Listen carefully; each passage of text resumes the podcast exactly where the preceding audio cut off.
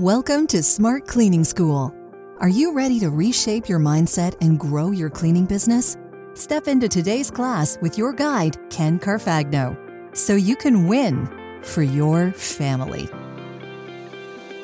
Welcome back, everyone, to the Smart Cleaning School podcast. Before I dive into the power of journaling, let's do a funny papers about the power of a lawnmower.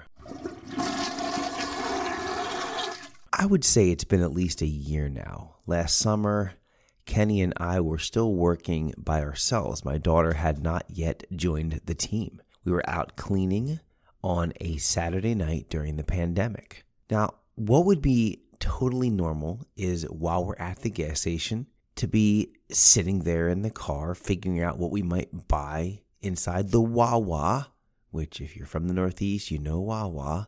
And we would normally see trucks and cars pull up to the gas pump, obviously. But then we heard, like, what is that? That's a dirt bike. We look to our right, out the side window, and there's a lawnmower. Lawnmower man driving the lawnmower in the gas station.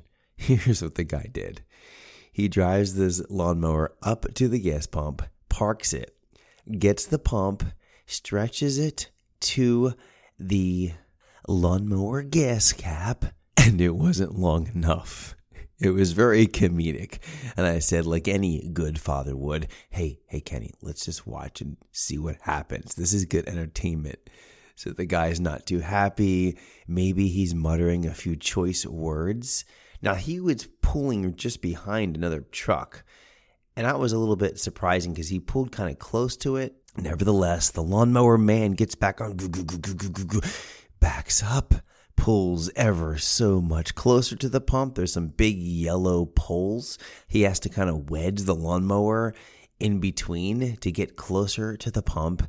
And this time the guy gets off, turns his engine into the off position, grabs the pump, stretches it, and it just barely fits. He fills up his tank, and like a good father, I say, Kenny, let's keep watching him and see what happens.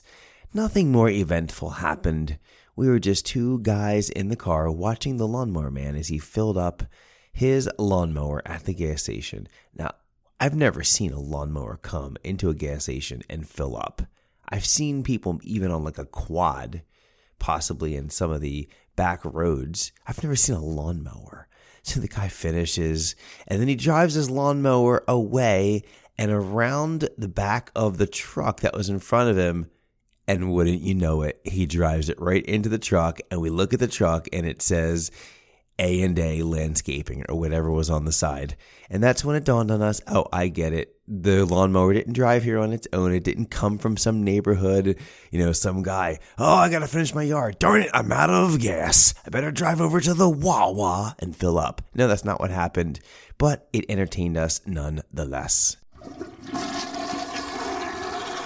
As you can see, I am very easily amused.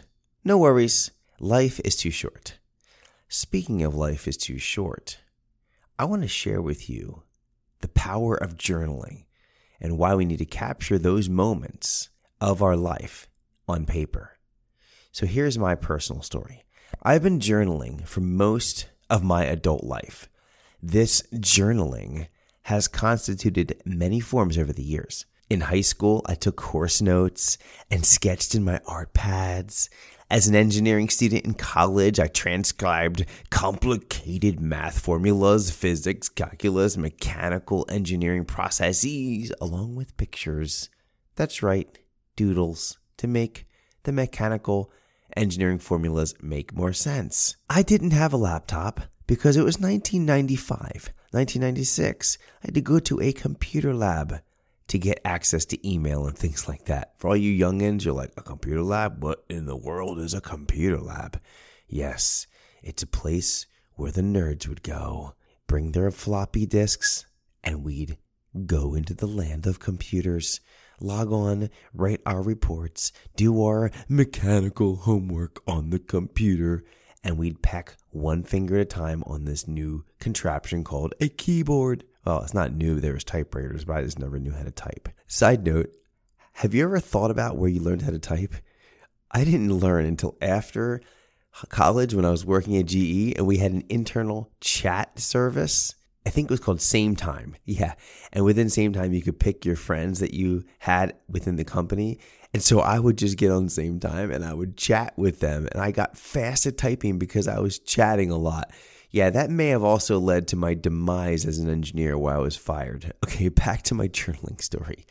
So, computer lab, laptop, where was I? Yeah. So, obviously, I wasn't doing computer stuff. I was doing all of my notes from college, handwritten in notebooks, and they turned out to be vital for when it was time to take my exams. I took very good notes. I filled up entire spiral bound notebooks. I also started writing more about my life, my family, and personal goals after college when I was an engineer and I ran an Amway business with my then girlfriend and then soon fiance, Teresa. This was our side hustle. I attended conferences with Amway and took tons and tons and tons of notes on business hacks, tips, strategies. I read my Bible as a new Christian and new husband and wrote down lessons I was being taught. I wrote down a ton.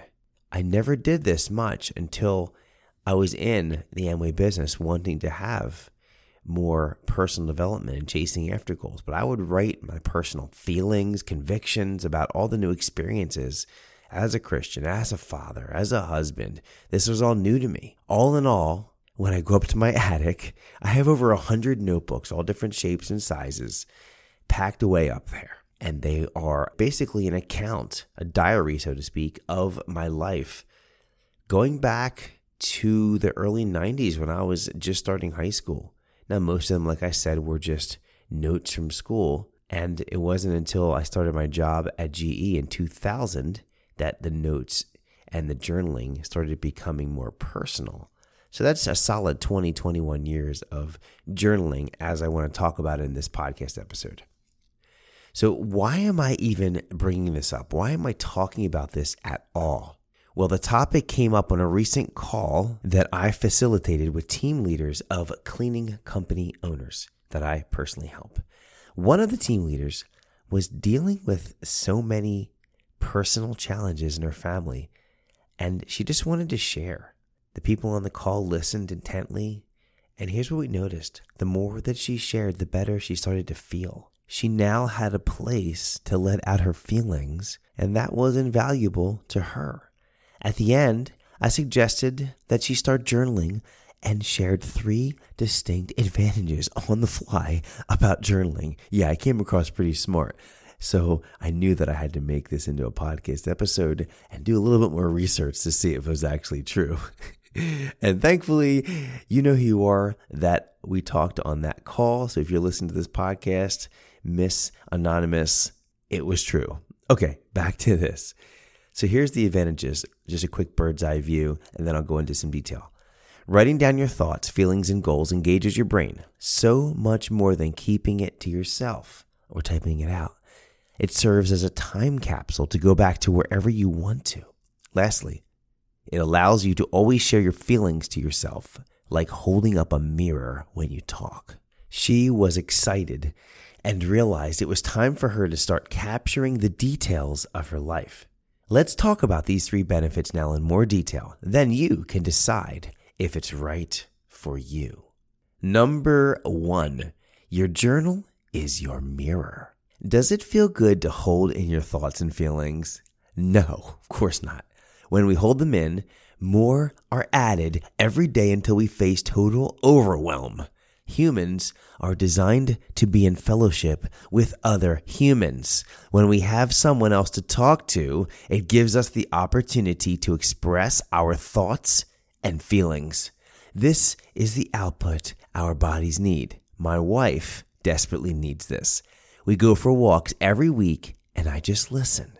She loves these walks, and it strengthens our relationship. Emptying her thoughts and feelings allows new ones to take up residence in her brain and heart. This is so healthy for her, and I'm guessing it's healthy for you too. How about this example for the guys out there? Have you ever called a friend or mentor and just talked his ear off? You talked and you talked and you talked, expressing so many ideas, thoughts, and feelings. Your friend nods his head and, uh, and says, mm hmm, mm hmm, mm hmm, several times, but never speaks. Then at some point, you come to the conclusion you've been struggling to get to for four days or weeks. You have solved it. You thank your friend for helping you so much. He's amazing. They say, I didn't even do anything. I just listened. These are two examples of how being in relationship with others and having someone willing to listen helps us tremendously. Did you know that you can serve a similar capacity with yourself? Think of your journal as a mirror. You have all of these thoughts and feelings and you just want to share them. Blah. You hold up a large mirror and start sharing. The reflection is obviously talking, but it illustrates my point. You can talk to a mirror all day and they won't respond. You can also write it in a journal and it will be the best listener you've ever had. In fact, I challenge you to try this. When you journal and allow yourself to be completely transparent and vulnerable with yourself, you will start to figure things out. You will also feel so much better just like you had a three mile walk while sharing your thoughts and feelings or talking your friend's ear off and them being a great listener. The best part is that everything is recorded. That brings me to the second advantage. A journal serves as a time capsule. I shared an episode called Broken Record in early 2020. At that time, I was wanting to move forward with a big goal to double my solo cleaning business from 2019 and started the usual process that I did to close out the year called Think Week. Here's the quick summary I set my process and started out to crush it in 2020. But then I got the notion to refer back to my old journals. Not sure why, but I wanted to see what my notes were and my charge for 2019. Oh, interesting. It's the same thing I wrote for 2020. Let me take a look at 2018, 17. And what I found absolutely horrified me. oh, wait, that's actually not that scary, but it was super scary for me. I was a broken record. I set the same exact unrealistic goals every time, every year, and wouldn't you know it, every year I got the same results. Insanity. Thank you, Albert Einstein, doing the same thing over and over and over again and expecting different results. I took this knowledge because I had the time capsules of my journals saved and I changed. Because of that change, in 2020, I more than doubled my business thanks to my daily journaling habit and not throwing them out. I also have used journals to go back to a darker place when I'm feeling down because I can quickly go back to a different era, different season of my life where I wasn't doing as good as I even am now when I'm feeling down. And I realize, wow, I'm in a much better place comparatively to a few short months ago or a few short years ago. It's all perspective. And this breathes so much hope and motivation back into my life to keep me going. I can also go back to a time when we were doing great and realize that I can do that again. This also gives me hope and encouragement. And here's one that's not great to share, but it's true. And I wonder if you've ever thought of this. If I'm in a place that's a great spot, oh, things are going amazing. We doubled our business, more money, more cash flow, more choices than we've ever had. I can go back to a time when everything wasn't good. I can go back to a darker place and I can read what I wrote. And you know what it does? It totally humbles me, knowing that I can always return there. This humility allows me to have greater perspective and gratitude even when things are going well. My friend Vincent says this You are either coming out of a crisis, you're in a crisis, or heading toward one. This keeps me humble as well. Which of those three am I in? If I'm in a crisis, going back to a better place gives me encouragement. If I'm coming out of a crisis, I'm super grateful. I can read back to when I was in the crisis to breathe hope and give me encouragement. Or if things are going well, I need to possibly brace or prepare to be heading into a crisis and make sure that I'm humbling myself so that when it comes, I'm prepared and can manage my crises and perform and still accomplish goals. Can you see the benefit of this? Another amazing aspect of how a journal can be a time capsule is check this out. Your journals can be a seed to your future. See, every time you have a struggle victory story and you capture that in writing in your journal, you've literally recorded things, stories, examples, anecdotes, whatever, of dark times that have become better that can reach out across those pages and help people that you don't even know right now. That's why I say they can be seeds. You plant those seeds into the lives of others after you've won. And they say, I just can't get through as a single mom. But if you are a single mom and you've built a company, a cleaning business, and you're very successful, you can pull out those notes from your journals when things were rough. And you can read those pages to this young single mom and encourage her and say, Here's where I was when I was in your spot. And look what I've accomplished since. Here's my notes. It wasn't always successful for me. I was once there.